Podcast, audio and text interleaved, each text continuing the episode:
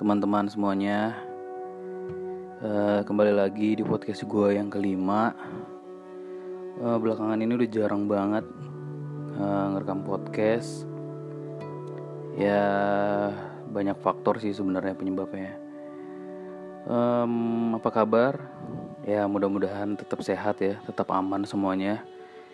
Biarpun akhir-akhir ini ya kita sama-sama tahu bahwa Indonesia, negara kita, bahkan dunia tengah menghadapi pandemi virus COVID-19 sebutannya atau coronavirus yang benar-benar bikin pusing pasti. Uh, bikin parno iya bikin was-was apalagi karena kita berhadapan virus nggak bisa kelihatan gitu tak kasat mata itu. Jadi anggapannya ya kita berhadapan berperang ya. Berantem gitu. Tapi nggak tahu sama siapa di mana dia posisinya di mana nggak ada. So ya gue sih berharap teman-teman semuanya tetap dalam keadaan yang sehat ya kan? Terus aman keluarga aman sehat semuanya. Um, gue pribadi sebenarnya uh, beberapa hari kemarin uh, menjalani work from home ya keputusan dari kantor. Biarpun di minggu ini gue beberapa hari harus masuk kerja tapi itu pun hanya beberapa orang ya paling 5, 6, 7 orang nggak nyampe 10 orang tuh. Dan memang kantor segede gitu orangnya hanya segitu gitu ya berarti memang ada hal-hal yang sangat urgent yang harus dikerjakan yang tidak bisa dikerjakan dari rumah. Uh, gue pribadi agak was-was sebenarnya karena bangun pagi itu sekarang kita tuh bukan uh, apa ya bukan semangat baru untuk melakukan aktivitas gitu. Mungkin itu ada semangat itu ada tapi uh, semenjak ada pandemi ini kita jadi takut gitu was was uh, khawatir jangan-jangan ntar kita bisa kena inilah kena penyakit ini atau mungkin terjangkit dari siapa pun bertemu dengan orang banyak atau bertemu dengan siapa pun di luaran. Gitu. Ya tapi memang disarankan teman-teman gak keluar rumah ya atau stay di rumah aja. Tujuannya sih untuk memutus rantai penyebaran. Kita ikuti instruksi dari pemerintah daerah dan pemerintah pusat? Yang pasti sih seminggu kemarin udah hampir dua minggu sebenarnya uh, work from home biarpun tidak full itu tapi memang sudah apalagi teman-teman yang ngerasain full ya bisa bete pusing jenuh bosen di rumah gitu nggak tahu harus lagi ngapain gitu. Kalau awal sih mungkin oke okay lo nonton gitu movie maraton segala macam nonton bisa 4-5 film dalam sehari. Lo mungkin nyanyi-nyanyi pakai gitar gitu lo. Atau lo ya menghibur diri dengan apa pun ya. Tapi memang berasa banget sih bosannya bahkan bosan aja bosan loh anjir bosan aja bosan coba. Untuk bosen aja lu bosen gitu loh. Kan kampret sih sebenarnya. Tapi ya memang saat ini ya kita tengah dihadapkan dengan situasi yang memang berbeda. Nggak ada yang bisa prediksi ini. Semua negara pun uh, bisa dibilang baru menghadapi mungkin ada beberapa negara lah ya pernah punya pengalaman seperti kemarin penyakit yang udah lewat SARS, Ebola, MERS dan lainnya. Mungkin ada beberapa negara yang sudah mempersiapkan sehingga mereka bisa lebih cepat dan tanggap. Um, tapi ya khususnya Indonesia ini hal yang baru mungkin. Jadi ya saat ini hal yang bisa kita lakukan selain stay di rumah banyak sebenarnya yang bisa kita lakukan di rumah gitu biar untuk mengusir rasa jenuh. Kayak teman-teman mungkin sering lihat di sosial media tuh udah mulai banyak influencer influencer atau public figure yang mulai membuat suatu gerakan ya kan? Gerakan yang sangat positif dan itu sangat luar biasa gitu. Yang tujuannya untuk menggalang donasi itu keren banget. Musisi-musisi yang udah nggak bisa lagi dapat panggungan nih akhirnya berkontribusi untuk menghibur teman-teman di rumah menggalang dana. Itu keren parah sih ide itu keren banget. Gue sempat kepikiran itu ide kayak gitu tuh. Cuman e, ternyata memang banyak banget orang udah berpikiran yang sama dan langsung dieksekusi itu hasilnya keren banget. Bahkan bisa terkumpul sampai belasan miliar untuk membantu teman-teman yang terdampak e, pandemi ini untuk dibantu segala macam itu luar biasa banget. So gue pribadi berterima kasih buat orang-orang yang sangat peduli kepada orang lain care buat orang yang nggak dikenal. Uh, itu sangat luar biasa sih um, ya biarpun banyak kegelisahan banyak pergumulan ya kan banyak hal yang kita takutkan uh, di tengah pandemi COVID-19 ini. Um, gue sedikit banyak uh, akan mungkin sharing ya ke teman-teman sih cara gimana sih kita biar tetap kuat gitu di tengah wabah atau pandemi COVID-19 ini. Oke, yang pertama sih yang bisa gue sampaikan teman-teman itu harus memiliki positive minds atau pemikiran yang positif. Gimana cara lu semua uh, bisa keep a faith, ya kan? Lu tetap menjaga iman, lu tetap positif dengan cara mengendalikan apa yang lo lihat gitu. Nah, sebenarnya yang gua sampaikan sekarang ini tuh hasil rangkuman dari beberapa um, video, beberapa arahan, beberapa nasihat dari orang-orang mungkin yang bisa gue share ke lo semua. Uh, yang pertama tadi uh, positive minds, kendalikan apa yang kita lihat. Karena ya lu tahu sendiri sekarang setiap buka sosial media pasti pemberitaan COVID-19 lu mungkin ketemu oh, orang di komplek lu ngobrolin apa? COVID-19 segala macam semua hal segala hal.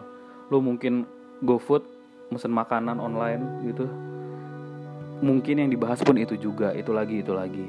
Apalagi sih sosial media televisi, pemberitaan segala macam itu semuanya berhubungan dengan itu. Hampir 90% saat ini pemberitaan semua tentang COVID-19. Uh, mulai dari uh, update angka jumlah yang positif, angka kematian, angka yang sembuh dan lain-lain itu setiap hari diupdate dan itu berulang-ulang setiap harinya. Um, yang menjadi masalah adalah ketika kita tidak bisa mengontrol itu ya kan? Kita jadi panik kita jadi was was kita takut. Tapi menurut gue itu hal yang wajar. Menurut gue itu hal yang wajar. Kenapa? Ya kita khawatir itu akan ter terkena ke kita atau keluarga kita atau orang-orang yang kita sayangi jangan sampai ya. Sehingga membuat kita jadi cemas gitu. termasuk gua bisa dibilang adalah orang yang cukup panik ya. Gue juga pernah sempet share juga agak cukup panik gue orangnya. Apalagi kalau terdapat hal-hal yang gak sesuai menurut gue apalagi minggu lalu gue inget banget gue lagi baca berita dari berbagai macam sumber. Baca informasi-informasi di WhatsApp grup baca ini itu segala macam nonton video dan lain sebagainya. Sehingga suatu waktu gue minggu lalu gue ngerasa sesak. Gue ngerasa sesak nafas gitu loh. Kok tiba-tiba gue jadi nafas jadi berat gitu loh. Gue susah bernafas gitu. Loh kenapa? Ini kenapa gue langsung parno gitu. Apa jangan-jangan apa jangan-jangan. Gue ngerasa kok susah bernafas gitu loh. Gue tarik nafas dalam-dalam dan itu ritmenya tuh jadi cepat gitu loh. Bernafas gue jadi lebih cepat gue tangan gue keringetan. Gue jadi uh, khawatir parah. Gue kenapa ya? Gue kenapa? Sampai yang terlintas di otak gue adalah gue harus ke UGD nih gue harus ke ICU mungkin untuk memeriksakan keadaan gue gitu. Tapi uh, akhirnya gue ngobrol sama istri. Istri gue nanya kamu kenapa? Gue terbuka gue bilang gue sesak nafas. Kamu kenapa sesak nafas? Kemungkinan karena banyaknya pemberitaan pemberitaan yang gue baca gitu gitu. Istri gue cuma ngomong stop dulu baca berita oke okay? matiin notifikasi dari berbagai sumber aplikasi berita lo itu. Matiin. Waktunya sekarang kita sama keluarga. Oke okay, gue turutin gue ikutin ya kan? Uh, sehingga yang gue ambil langkah yang gue ambil adalah gue melupakan itu semua. Gue kembali ke keluarga gue gue main sama anak gue gue ngobrol gue ngobrol sharing dengan istri gue ngobrol dengan ibu juga ibu uh, yang ngebantu di rumah. Gue nonton video band gue dengerin musik. Ternyata nggak ada apa-apa gitu loh nggak ada masalah. Jadi ternyata memang uh, ada faktor psikologis yang terganggu yang akibatnya banyak. Ketika kita uh, menyaksikan berbagai macam pemberitaan-pemberitaan yang kurang mengenakan ceritanya gitu. Ya, gue sebenarnya share ini juga ke teman-teman dan teman-teman gue juga ada yang ada yang tiba-tiba asam lambung naik, ada yang jadi mah penyakit mah gitu loh, ada yang pusing tiba-tiba tenggorokan panas gitu loh. Bahkan uh, teman kantor, bos gue, atasan gue juga sempet meriang ngerasa meriang gitu loh tiba-tiba. Tapi dia bingung dia nggak ada gejala apa pun gitu loh. Ternyata karena itu ngebaca berita-berita itu setiap hari setiap harinya kepikiran terus was-was cemas eh, khawatir berpengaruh ke aspek pertama psikologis yang di, yang diserang kemudian ke fisik jadinya. Jadi ada hal-hal yang berpengaruh dari pikiran gitu. Nah gue jadi kayak ngerasa oh iya benar ya. Ternyata ya pikiran itu mem uh, mempengaruhi semuanya gitu loh. So gue nanya sama atasan gue lo gimana pak caranya untuk ngeberesin atau akhirnya uh, uh, untuk ngatasin itu?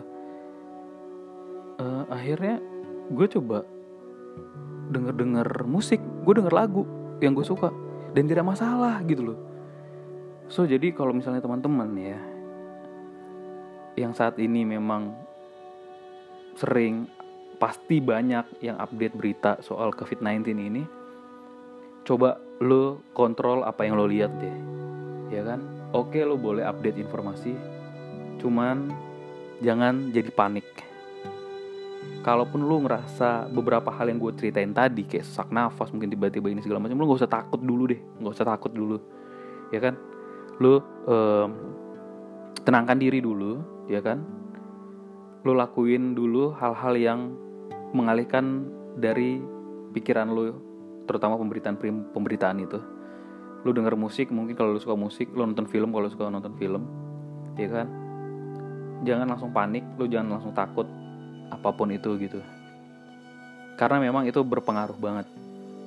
So lo harus memiliki positive minds ya kan? Pemikiran yang positif positive thinking gitu loh. Susah susah susah. Karena apa ya? Ya situasinya udah berbeda nih gitu loh. Kita takut gitu loh. Wajar tapi kita harus bisa kontrol. Kuncinya itu sih. Ya. Mungkin itu yang pertama.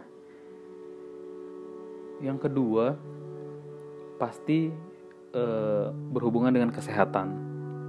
Ya kan bagaimana tetap kuat di tengah pandemi ini berhubungan dengan kesehatan lu pasti udah banyak baca dari WhatsApp grup dari sosial media semuanya udah banyak-banyak banget hal-hal positif yang mengajarkan harus ini harus itu. Lo harus jaga kesehatan lo makan makanan bergizi uh, minum vitamin istirahat cukup ya kan? Lo melakukan social distancing terus uh, lo rajin cuci tangan. Ketika bersin atau batuk atau flu menjaga etika segala macem lah. Pasti lo udah menerima banyak. Jalankan itu jalankan itu dengan perasaan gembira aja gitu loh. Seenggaknya hal positif yang bisa diambil adalah lo jadi lebih higienis yang sebelumnya mungkin gak terlalu memikirkan. Berapa kali lo cuci tangan dalam sehari mungkin lo kadang juga makan nasi bungkus nasi padang nih. Ah ya udahlah langsung aja diembat. Kadang gitu ya kan?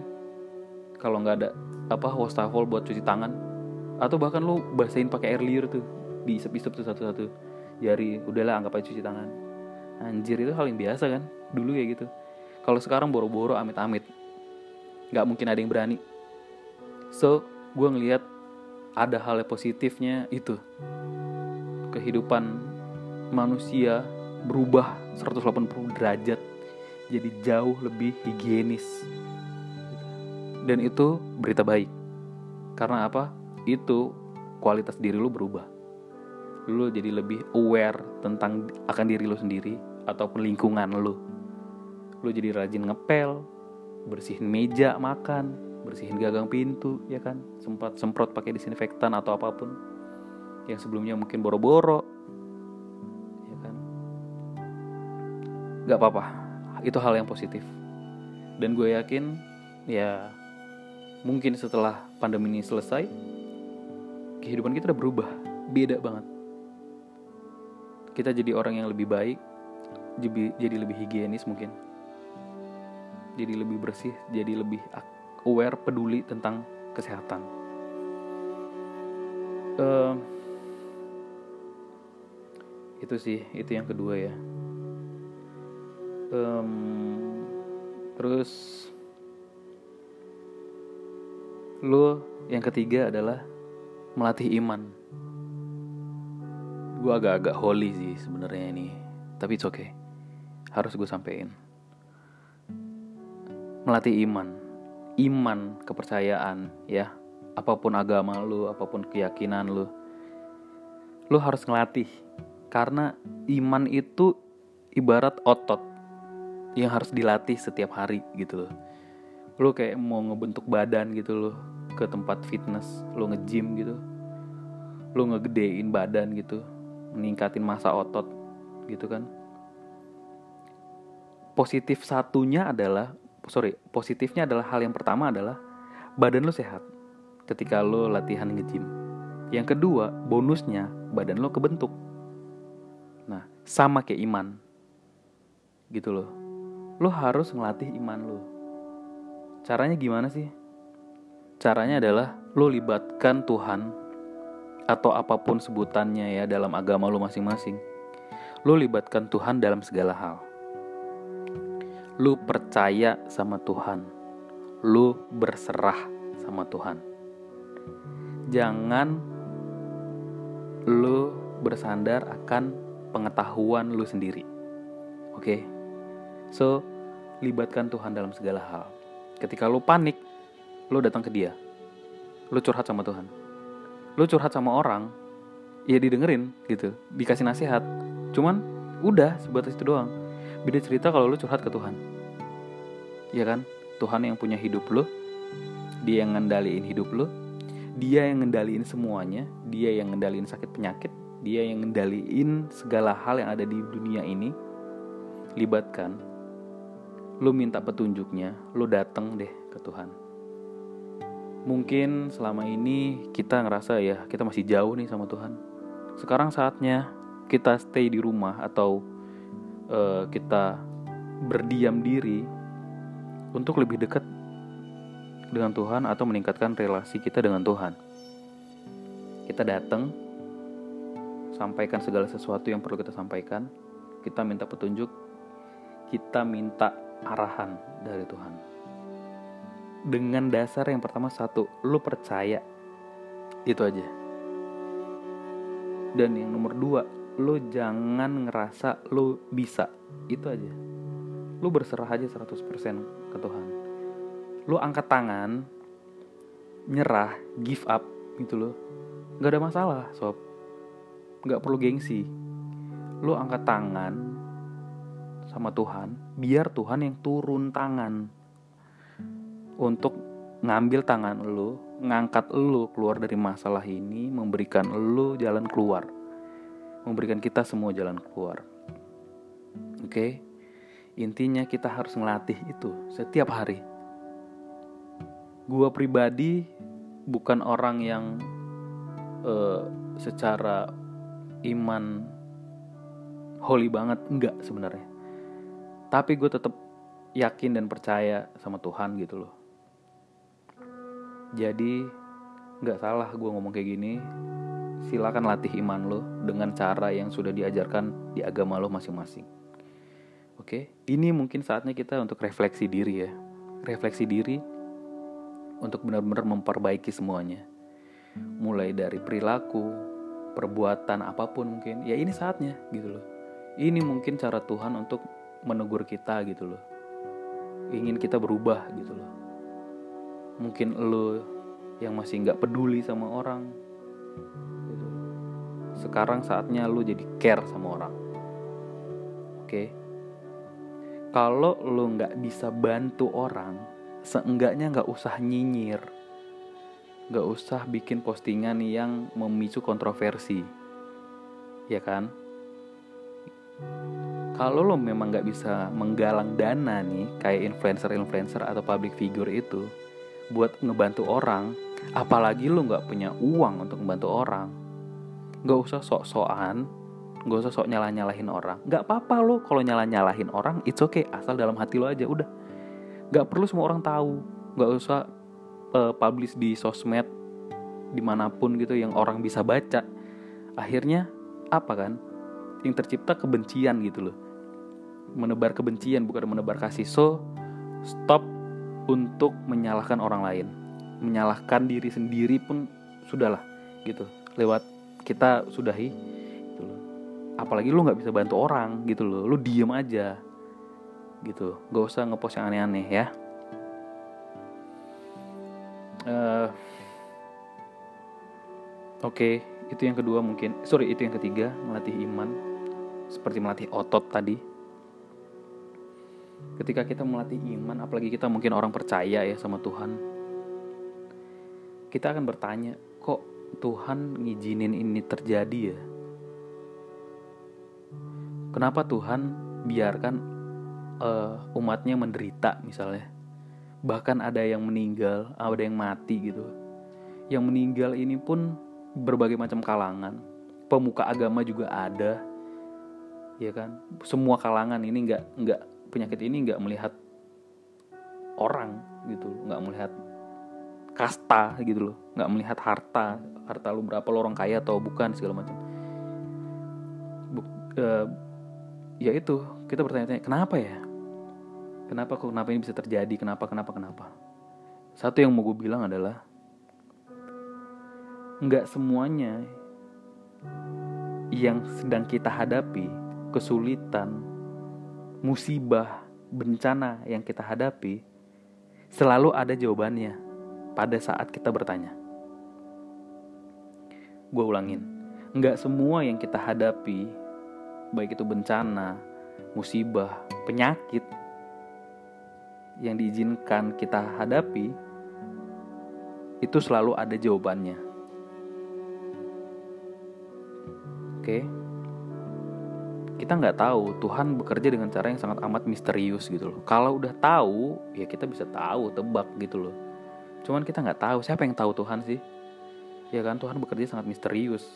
Tapi yang mau gue pastikan ke lo semua adalah Tuhan nggak tidur.